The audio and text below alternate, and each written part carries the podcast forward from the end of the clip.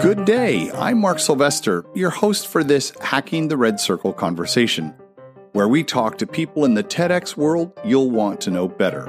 The show is designed to learn what it takes to produce, organize, promote, and create a world class event. If you're an experienced organizer, you'll get some great tips. Veteran organizers share lessons they've learned so that first timers can avoid common missteps. There are hundreds of amazing people in the TEDx universe, and we talk to a lot of them. If this is your first time to the show, welcome. We produce Hacking the Red Circle every week. You'll want to subscribe so you don't miss any upcoming episodes. Now, on with the show. Hey everybody, welcome back to the show. I am I am excited. You know, we we talk to organizers on this show and I had a conversation with Greg at TEDx Fargo. You may have listened to that episode, and he talked about the amount of energy they put into the speaker experience. And I said, Hey, Greg, I want to talk to one of your speakers. And he said, The guy. Now, this is Ted. This is out of 150 guys. He picked your name. I'd like you all to meet Ted Dintersmith, who is an education change agent. And I, I got to think that the TEDx Fargo talk that you gave kind of did it start something new for you or did it add accelerant to something you wanted to do? I, would say it was more in the acceleration category. I've been working on the issue of uh, you know the collision of innovation with school. Um, so that's my topic that I really um, focus on every single day of my life. Yeah. Uh, but I came to TEDx Fargo, and it really opened up my eyes to you know what communities can do when they work together and how much energy and creativity there are in places that honestly a lot of people in you know Cambridge Massachusetts or Georgetown in Washington D.C. or Palo Alto but I don't think they fully appreciate what's going on across the country mm. in terms of mm. of engagement and, and thinking outside the box. And so for me, it was really more transformational in that respect. What, what was your first taste of TED?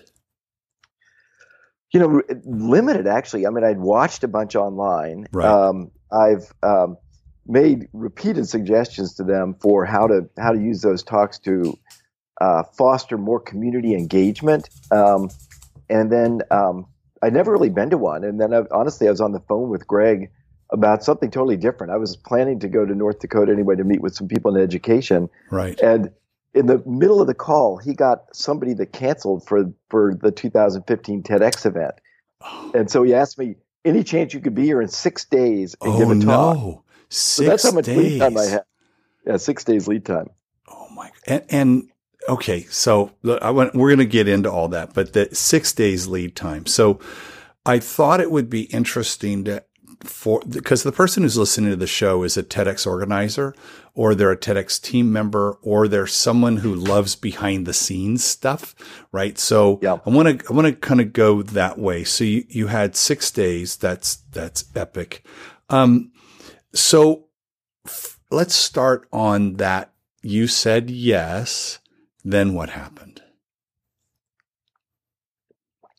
Yeah, I said yes and then I've got six days to pull together a talk, change schedule, get to Fargo and do it. And I think most people would say, "Oh my gosh, you can't give a talk with 10 days notice or with 6 days notice." But but actually worked in my favor, I think, because it's not over rehearsed. It's it's I think I'm really proud of the talk I gave and and I encourage people to watch it.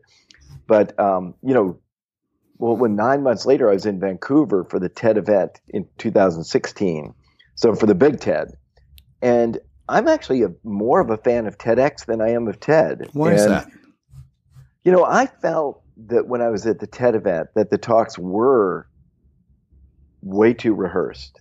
Oh. Uh, I felt like you you just felt like this was at the back end of 500 practice trials, hmm. and you know I, I didn't sense any real spontaneity, and you know without some level of naturalness, some level of of being able to deviate a bit from script, I think speakers can go can go cold. And uh, you know, so when I was at TED in Vancouver, not to diss on them because they're doing amazing things, right, but right, sure. But I felt like everybody had said this a million times, and the other thing was it was it was a an environment where I felt less connected to people. I mean, everybody had been there a million times. They all knew each other. I was the first time person there, and you know, whereas at TEDx Fargo, I felt like for almost everybody there, maybe it was an early, maybe it was even their first experience with a TED event, and you know, and, and Greg did a great job of connecting me with people. Uh, we had a dinner. Um, you know, I had a meeting with some people that were plugged into the education system there, and I just sort of like, wow, it was just a really relaxed, fun environment with some great talks. That you know, I, I think the education talks at TEDx Fargo my year were better than the education talks at TED Vancouver a year later. It's interesting that you so so people if you're a speaker and you're this is like really important stuff because I think of it as high stakes communications, right? You step onto that red circle and you know, someone's burned a lot of calories for you to get there. And in most cases, they've spent six weeks or six months, uh, you know, preparing, writing, practicing, rehearsing, all of that. But once you step onto the stage, that human connection that you need to make with the audience, that, as you said, spontaneity, that all of that stuff that there's that's the magic dust. That's the we call it the X factor, and whether that happens on a TEDx stage or it happens on the main stage, that's boy, that one's that's really tough. It's tough to train for. It's tough to uh, coach for. So as speaker coaches, because all of us as organizers, part of what we do is is we try to coach that, and it's it's tough. How did what did what was it that uh, did you have a coach from did Greg or any of the people coach, or was it just too late? You were on your own. Oh, I was on my own. But even if they had offered for me to have a coach, I probably would have turned it down. And uh, you know, I, I, mean, I do.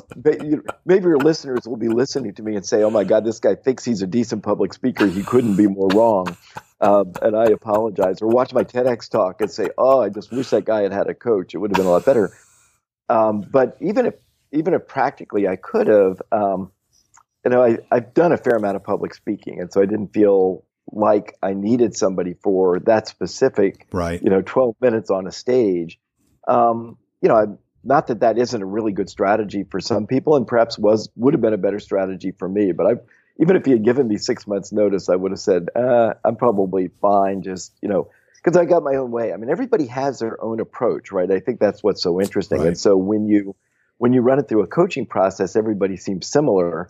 And when you kind of trust people to invent and create their own approach, some will pick coaches, some won't, but they will end up being quite different. And so for me, I just go for a lot of 12 minute walks. You know, I mean, it's like, oh. it sounds crazy, but I just, you know, if you were, if you were in Fargo the day before the talk, I was walking up and down the main street there just sort of thinking through what I wanted to say, what order, making sure I wasn't flailing around trying to find the right word. But when I got on the stage, you know, I didn't know exactly what I was going to say. This was not something I wrote out in advance. Uh, there was no written version of what I said, and uh, but I sort of felt pretty comfortable with the general flow. Felt like I wasn't going to be kind of freezing up and saying, "Oh my gosh, what comes next?" And uh, and so I felt like, you know, I was able to say what I wanted to say. But then that was one thing. I mean, you know, but these talks, nobody gives these talks in isolation. Right. We all have reasons. We we have to. We all have reasons for what we want to say and what impact we want it to have. And I think that's where what was special about the TEDx Fargo event kicked in because, you know, I in that talk said it was the first time I said this to anybody, but I said in the talk I was going to go to all 50 states the coming school year you know, so I'm on record now in a TEDx talk to, to committing to do something that most people would view as insane, which is in a nine month period go to every single state in the country. And um, but I did that. But what was so gratifying, what was so energizing, is that after my talk, a whole set of people came up to me and said, "We'll help. We want you to hear soon. Mm-hmm. We mm-hmm. want you in Fargo. We want Fargo to be one of your first stops, and we'll help pull something together." And that was for me a high impact set of conversations when when I could say I'm going to do something maybe crazy, maybe bold, maybe audacious, maybe who knows what. And suddenly a bunch of people in the audience who are plugged into the Fargo community say, We'll help. We think we can do incredible things here in our schools. We're energized. And what you said is something that I think other people want to hear. That was very validating. It actually made me increase my amount of commitment to going to all 50 states. I actually ended up hiring a team to plan all my visits. I, I, I probably quadrupled down in terms of the resources I put into it. And then, and I'm happy to elaborate, but then the event six weeks later in Fargo was an incredible success.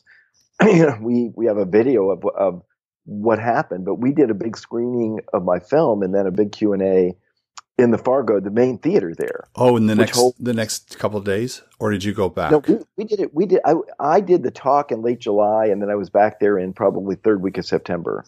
So you know, seven eight weeks later, seven let's say seven weeks later. But they organized in seven weeks a huge community event, and so we had you know over 400 people come to the event to watch the film.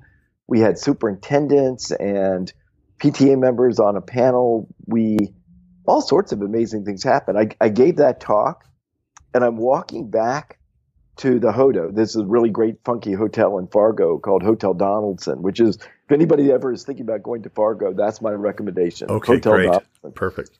I'm walking back from that event in September, and I look at my my phone, and I've got this email from Kirsten Baesler. She's a, you know, they call her the superintendent of public instruction, but she basically heads up North Dakota's Department of Education. She says, Oh my gosh, I've gotten all these texts and emails tonight about your event in Fargo. She's in Bismarck, the state capital, which is three hours away. She says to me, Any chance you could meet me tomorrow here in my office? No kidding. I, I, I was going to be driving west anyway. I said, Sure. And that's led to this long, I've been to, to North Dakota now five times since that first trip. And I'm back there again June 8th. We're doing a big governor sponsored Department of Public Instruction sponsored education summit, first of its kind in North Dakota, rallying people all across the state. I was back there, Mark. Uh, I spent two weeks there, the last week of August, the first week of September. We did nine community forums across the state. Anything, if you look at Google's map, Google Map, and you look at North Dakota, anything that's on there that's a name of a town, you were there. we did something there. And but here's what's so amazing is not only was I there, they turned out for all of these events one of the top two or three people from the following the Department of Public Instruction, the Chamber of Commerce, the Teachers Union, the Parents and Teachers Association, and one and often two state legislators to say, we think we have a chance to really elevate learning outcomes for kids in all schools in North Dakota and put real energy behind it. They just passed uh, I could send you this. They've got a picture of the, the team that got the legislation passed, but they passed a bill, the Innovative Education Act in North Dakota, just passed last week, letting schools apply for waivers to do more innovative things. You know, unanimous. Which is a direct a direct line to what you did last fall. I, w- I would say what I did accelerated it. They these you know they have some very visionary people in North Dakota they've been thinking about this and pushing mm, for this mm. for years. And so I'm just like the guy coming in from out of town that is saying things they've been saying. And sometimes somebody from out of town, particularly yeah. if I'm a, a business guy yeah. with a great background, you know, my background was venture capital, you know, and so I was with a top tier firm, I was highly ranked. When somebody that knows the look and the shape and the feel of the economy going forward comes in and says, this is what we need to be doing in schools, and this is what some of these really visionary people in North Dakota have been advocating for. It's a it's a great combination. And so they said, "Hey, you can help us." I say, "I definitely want to." And uh, you know, as I said, I've been back there I think five times. I'll be back there again in in June. I just gave a big keynote for their their annual STEAM event. You know, sure. science, technology, engineering, arts, and uh, um, math. math.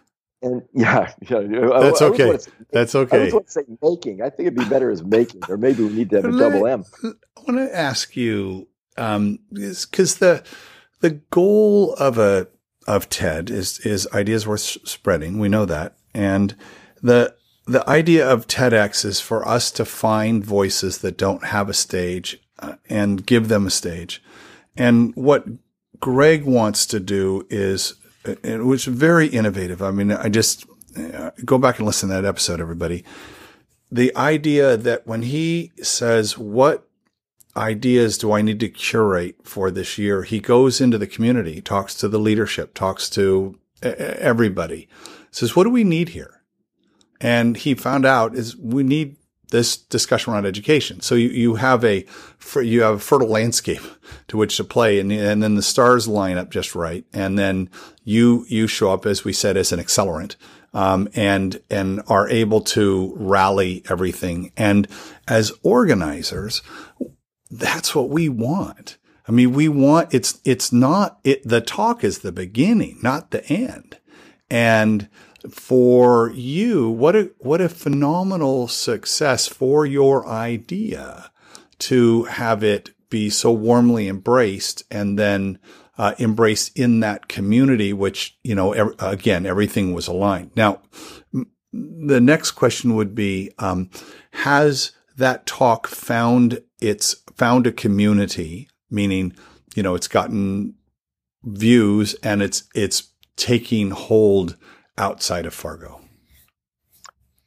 Yeah, well, you know, as I said, I went to all 50 states. So I've got a point of presence everywhere, and I was able right. to, as we set up meetings, you know, it, when you're when you're from out of town and you're going to Iowa or you're going to New Mexico, um, you know, people are busy, right? So if somebody sure. calls and said, "Hey, this guy from out of town is coming. Will you meet with them?"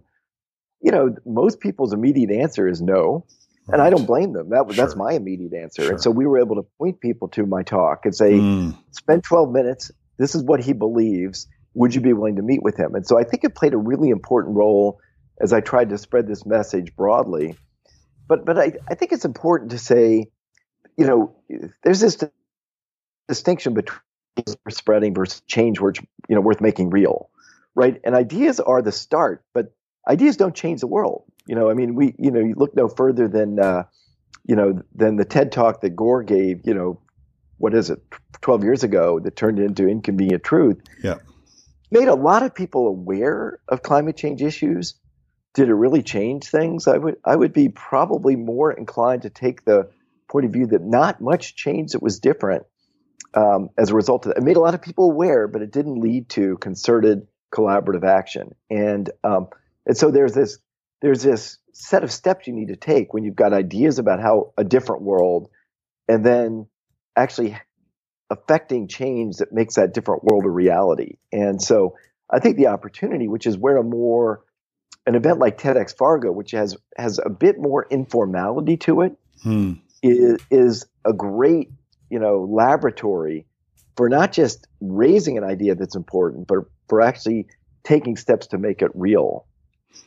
I get the sense from Greg that he is leveraging that exact feeling that you had across a lot of different domains. Um, his, we, we, one of my questions I ask is, you know, what are you looking forward to most in your next event? He said, I'm going to pull all 150 of my alumni speakers back, but that, that's not the thing. The thing is setting up 50 meetings for all of them with the appropriate kinds of people in the community, in the state level, in the, I mean, that, that's, you know, that's community activism led by ideas in a, in a very interesting way.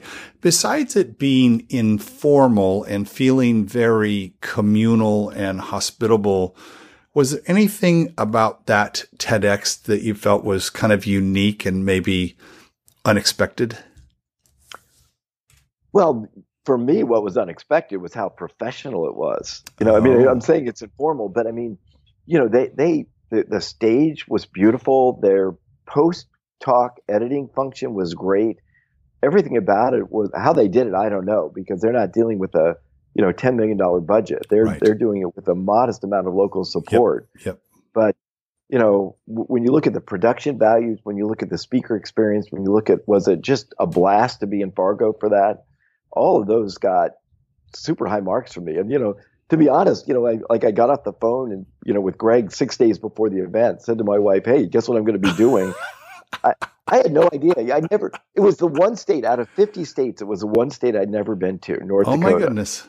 So I said, "Okay. You know, if nothing else, I will have completed. Uh, you know, my. You know, then of course, I, a school year later, I went to all 50 states again. You know, from from scratch. But um, you know, but I didn't really know what to expect. And you realize uh, that money isn't always the answer, right? That Correct. local passion, Correct. That people just committed to putting on something that's world class, that that has the the real potential of transforming a community. you know that that those people can often pull off miracles that that if you just dumped five million dollars on them, it might be not even you know half as good. So that's absolutely surprised me, and uh, you know, and then I got to know some of the speakers. I've stayed in touch with one of the. There was this great second grade teacher that was on the agenda as well, Kayla Delzer, and she's become a great friend. And I'm a oh, huge fan wonderful. of what she's doing. You'll see her in this short video that that my team did when I came back, but but you meet these people who are unbelievably innovative and compelling beyond words and and you're in the same basic you know uh, challenging set of circumstances we're all like nervously pacing around because mm-hmm. we're about to mm-hmm. on stage with the camera running and we don't have the luxury at a TEDx which I think is actually a plus I mean when I was at the TED event they they would often you know and you've been there way more you know you, you're a veteran but people would in a kind of an eerie way if they fumbled a word, they'd back up and and restart, you know, a paragraph before, because the goal of TED, I think, is to to post editing have something flawless. Well, you don't have that luxury at TEDx, which I think actually is a plus because it gives a dimension to it that's really that much more powerful.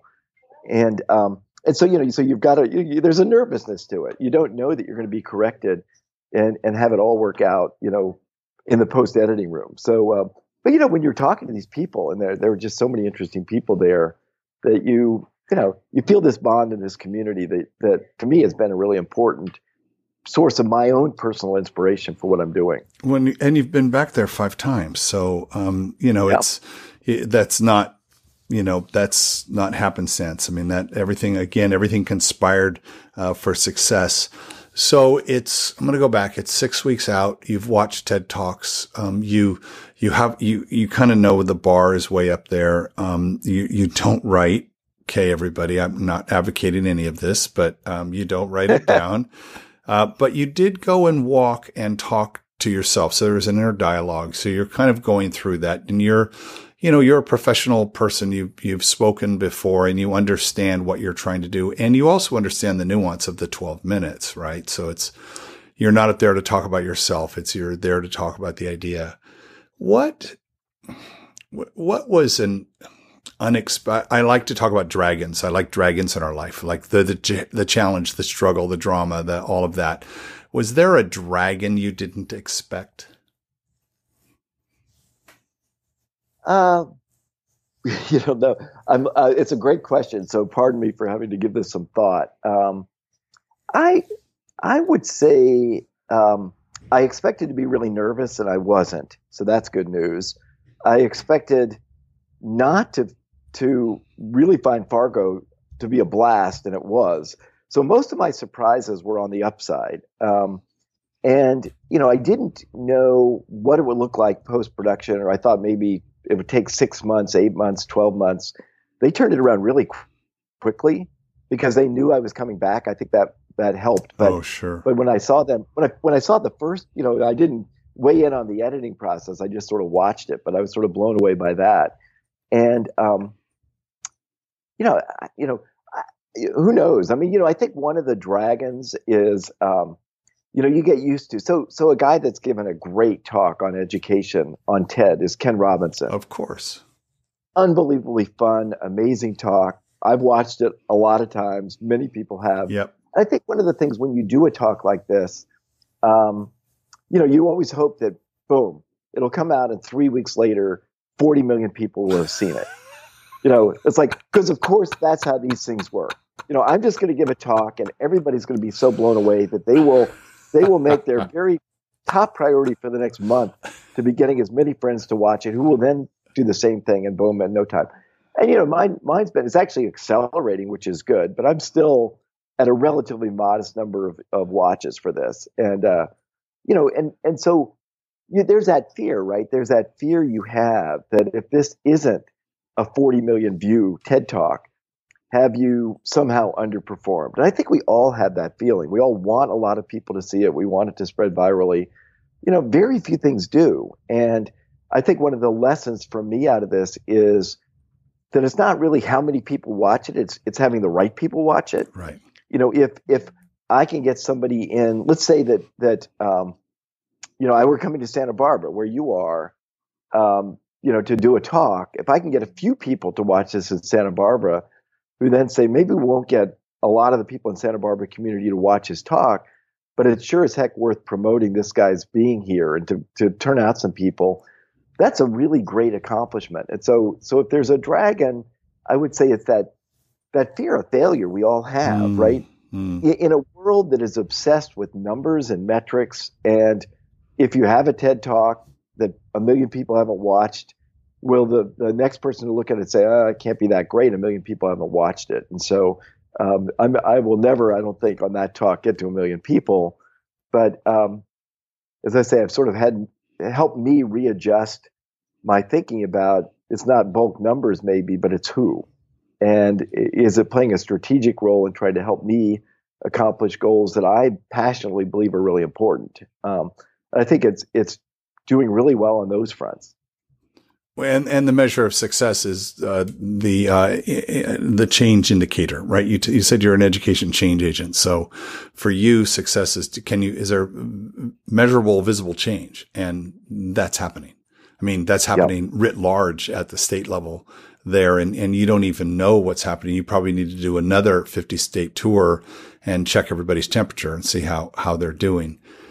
I want to ask during the process, let's go, I'm going to go back to the TEDx experience itself and in the 48 hours leading up to it and, and all of that.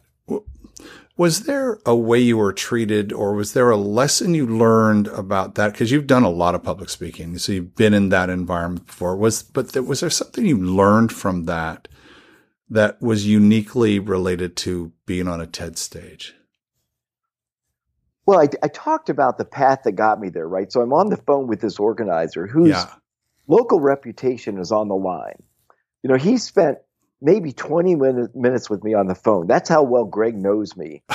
he gets his, he gets his email from Tom Byers out at Stanford who cancels, and and in a way that's just outside of the box and innovative. Greg Tehven says, "Hey, I just got this email. We have an open spot. The best way I can help you plug into what's going on in education in North Dakota. Can you rearrange your schedule and be here in six days? Now, that is not normal thinking, right? I mean, that is a guy that's got some some real courage behind his decision, right? So I could have gone there and drooled on the stage. You know, he he knows I'm not going to have much time to rehearse it. He knows right, right. I'm not going to be able to track down. He's not going to hear a practice talk. You know, he he's like hanging out there and if I lay a, a bomb in his event, if I really bomb and don't do well in his event, his reputation takes a hit. Yeah. And so to me, it was like, whoa, isn't this really interesting that this guy who wants his community to be so innovative, to take safe chances on things to move ahead, is willing to eat his own dog food. He's willing to do the same thing himself and take a flyer on this guy that's, you know, sitting in a, in, you know, in a house, you know, in Rhode Island talking on the phone and just say, hey, can you be here? It's you know, no notice, but you know, can you be here? We'll put you on the on the agenda.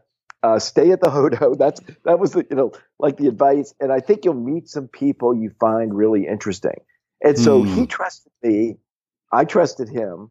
We took a flyer on something with no real due diligence or validation. And, you know, he didn't say, which he could easily have done, do a trial talk, send it to me. I'll consider it. You know, if he had done that, I would have said, Hey, I've got this other event in New York City I'm committed to. Uh, thanks, but no thanks. And maybe it would have never happened.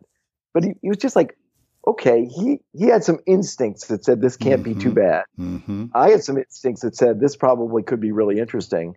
We both took some chances. We both extended some trust, and boom, you know, six days later, I'm up on that stage, and I don't, I don't think he was embarrassed. I think he was really excited by how it went. And I think I fit right in with it was so funny, but I'm, I was one of several people talking about the future of school.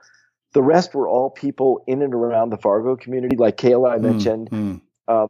they gave great talks. You know, like their talks were awesome. But um, but having somebody fly in from out of town who reinforced that sort of gave a sense of like this isn't just a local set of outliers. There's some real credibility to this idea that we need to completely reimagine school. Which, which, yes, you're right. We absolutely have to do that. I, I love that. Are you familiar with TED Ed and the TED Ed clubs and TED Youth and all of that? Because I, I would think that you're you're a natural in that world as well. Yeah, no, I'm a big fan. I, I know Logan Smalley there oh, really yeah. well, who produced a documentary himself when he was in college, and so um, yeah, there's just a real uh, potential here for video to reach into more and more kids' lives in K through 12 which today is largely isolated. It's largely, you know, these kids today are going to communicate far more by by video than they will by written essays with footnotes. Right. right. But where do we put our emphasis in school? You know, like you you didn't you you made this one modest mistake relative to the MLS style sheet, B minus. you know, it's like you know, or, or or Mark, think about this, right? Think about how important it is for every adult to be at least a fairly confident, effective public speaker. Right. You know, huge life skill, right? And I somehow survived and ended up being, you know, reasonable on that dimension. But it was definitely not through any, you know, there was never a course. You know, I was in school Correct. a long time. Correct. I was in graduate yeah. school a long time. There was never a course on public speaking. Why not, right? You know, what? Why would we put more priority over chemistry than public speaking? That's a question I think people in the school area need to answer. Not to not to pick on chemistry, but there's a whole lot of stuff in the curriculum the kids will spend a year working hard on that maybe 0.1% of adults ever use. And, and what gets lost in the shuffle is something like public speaking. Yeah, you know, just communication in general, how to, how to craft uh, an argument, how to craft a yes. point of view, um, all of those things. Given your experience, and again, not advocating that we, you know, because we spend a lot of time as organizers curating all of it, right? And we hope it all happens as it happened with you. Is there a, a piece of advice you would give to other speakers, not to organizers, but to other speakers and to maybe um, a tip or a trick or something like that that you think would be helpful to them? Yeah, you know, it's it's funny, but uh, my whole journey on this, the issue around reimagining education, started with organizing and funding a documentary and uh, this will sound like a detour, but it's not. When I called the guy that ended up directing it, who's a brilliant filmmaker, Greg Whiteley, um, and the film was most likely to succeed. So Google it if you want to learn more. It's really incredible. Uh, Sundance, AFI, Tribeca, just a fistful of awards. When I called Greg, I said, "Oh, I've got this great idea for a documentary," and I mentioned the logical points and the speakers that would say the, these points. And I said, "This will be a really compelling argument. People will watch it. They'll love it." And Greg said to me, not only will I not make that film, but if somebody does, you will regret it. He said, the way you get to people is through story. That's right. You need to have something people relate to emotionally. And if you don't do that, all the logic in the world will not change people's thinking. And so I carry that forward to my talk. And my talk is largely around my personal journey and experiences that, that happened with my own kids in elementary school and middle school and how it caused me to step back and go from trusting the school experience to questioning it to feeling that we need to sound alarm bells. And so I think the power of that talk was not in you know a lot of facts and data and comparing us internationally and a whole bunch of other data that honestly is lost in the weeds and people don't care about right, that often right. is misguided. Right. But but to tell your story, to make your point, give your talk, in the context of personal stories that moved you and try to do it in a way that moves your audience. Um, you you could drop the mic right there because that's ex- you're exactly right. We are. We, I think storytelling has is enjoying a renaissance right now. Um, we've been telling stories for as long as we've had campfires. Um, and, but you, as you so rightfully, you took his advice you incorporated that advice and you have a success on your hands as a result of that. It is so that the audience sees themselves in your story. They become connected emotionally to you, emotionally invested in you. Uh, you're not reasoning with their, their right brain. you know, you're, you're, we can go Google all that. I want to hear how it affected you and why are you so passionate? Why are you traveling to 50 states around the world? Why are you the guy who's bringing this message And, And you may not even know why you're the guy, but guess what? You're the guy. and you you get to tell that story. And listener, he just broke into a great big smile. I wish I had that on video. Um, but the it it is about the personal story. I want to I want to end with um, the show's called Hacking the Red Circle, and so I'm always thinking about um, what the hack is, right? And like how do we you know, when I, with Greg, it was, you know, how do you create what looks to be a million dollar event for probably less than a hundred grand? You know, I mean, I don't think his budget was much more than that. It might have been, but it was probably in that neighborhood. And how do we do that? So what's, what's the hack that you have for how you get on the TED stage in six days and have the confidence and have the, I mean, have all this goodness that has happened, which is what we want. What's that 10 words or less hack? Uh, 10 words or less. Um, no, I'm not making yeah, it easy for you. Yeah, no, you're not. No, but, but a bold approach to the right venue, right? I mean, you know, any of us that have, have things we believe passionately in that are important for people to be aware of, we, we could all sit around and wait forever for, for the big TED event to call us and say, would you come here and, you know, and give a talk? You know, that just doesn't happen, right? You know, right, like they're right. swamped. They have a million people. I don't understand their criteria, but they have their criteria. And you know, if I had just waited around forever, I, you know, I still wouldn't have any kind of a talk. And as I say, it's it's not the gross numbers that watch it; it's the who. And so I would I would encourage people if you've got a message, if you're really motivated to benefit from the lift that a TED or TEDx can give you, you're way more way more likely to succeed if you do your homework. Find the TEDx's that are in communities that will resonate with your message. Some of these TEDx's have themes that will resonate with mm-hmm, your message. Mm-hmm. Do your homework, find the right forum, and pitch your guts out to them and say, you know, just just you know, take a chance on me, but I think I will really deliver comments. I'll give a talk that your community will love because the bar to getting into some of these TEDx talks, they're all high. I mean, they all do really great work. Yeah. But but if you wait around for Vancouver, if you wait around for the the the, the big TED in the sky, you may go to your grave, right, and never have given your TED talk. And you know, it's what's so compelling about TED Ed, right? Getting these kids in school mm, to give mm, their own mm, TED. Mm. So so I would say hacking the red circle is it's not one red circle. There there are red circles all over the country, all around the world and look at look at those and look at those events and the themes they they carry out. Some believe in certain things more than others, and also look at how what you're saying resonates with certain communities because it it will. Santa Barbara has a distinctive profile of interest, different from Fargo, different yep, from yep, yep. Seattle, different from, and so so you know I, I say the same thing to to young adults leaving school with getting a job. I say you know, like you'll never get a job applying you, you get a job by finding organizations you believe in and convincing them you have something to offer. And, and you will go from the bottom or the middle of the resume list to the very top if you think outside of the box and you're bold in terms of making your case. I'd say the same to anybody aspiring to give a great TEDx talk. Find the venue that will resonate and pitch your guts out. And you know what? If you're really compelling and pitching your guts out, you're going to be, they're going to say, hey, they convinced me, they're going to convince my audience. I, yeah, I'm going to be happy with with featuring them. And you know, and you may not give just one in your life. You may give several. Um, you know, I will pitch my guts out to Greg Tehven to give another TEDx Fargo talk. You know, next year, saying here's what a TEDx Fargo, you know, like the meta talk.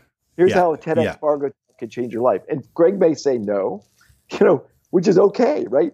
But but I th- I think being proactive and strategic instead of waiting for the phone call or waiting for the right email to come in because you know they they they all want great events. They all want right. this event to change their community. They're looking for fresh voices. Don't don't make them entirely responsible for finding you. Help them make that connection Ted, I love that. I want to, I, I want to end it right there because that, that's just so good. Thank you so much for agreeing to be on the show. I, I just, I, am going to uh, watch the film. I'm going to watch the documentary. I'll find all of that. I'll post that in the show notes for you listeners. So you don't have to go burn any calories doing that. We'll take care of that for you. And the next time I'm out walking for 12 minutes, I'll think if I've got a TED talk inside my head. Thank you so You much for joining us. Thank you, Mark, and thanks for all you're doing. Yeah, you're welcome. Thanks for listening to Hacking the Red Circle. Have an idea for a guest for the show? Or would you like to tell us your TEDx story? Just drop me a note in an email to mark at hackingtheredcircle.com. Please be sure to rate, write, and review the show on iTunes or wherever you listen to your podcast. Makes a huge difference. And share the show with your team as we seek to grow our audience around the world. Until next time, this is Mark Sylvester, your host for Hacking the Red Circle.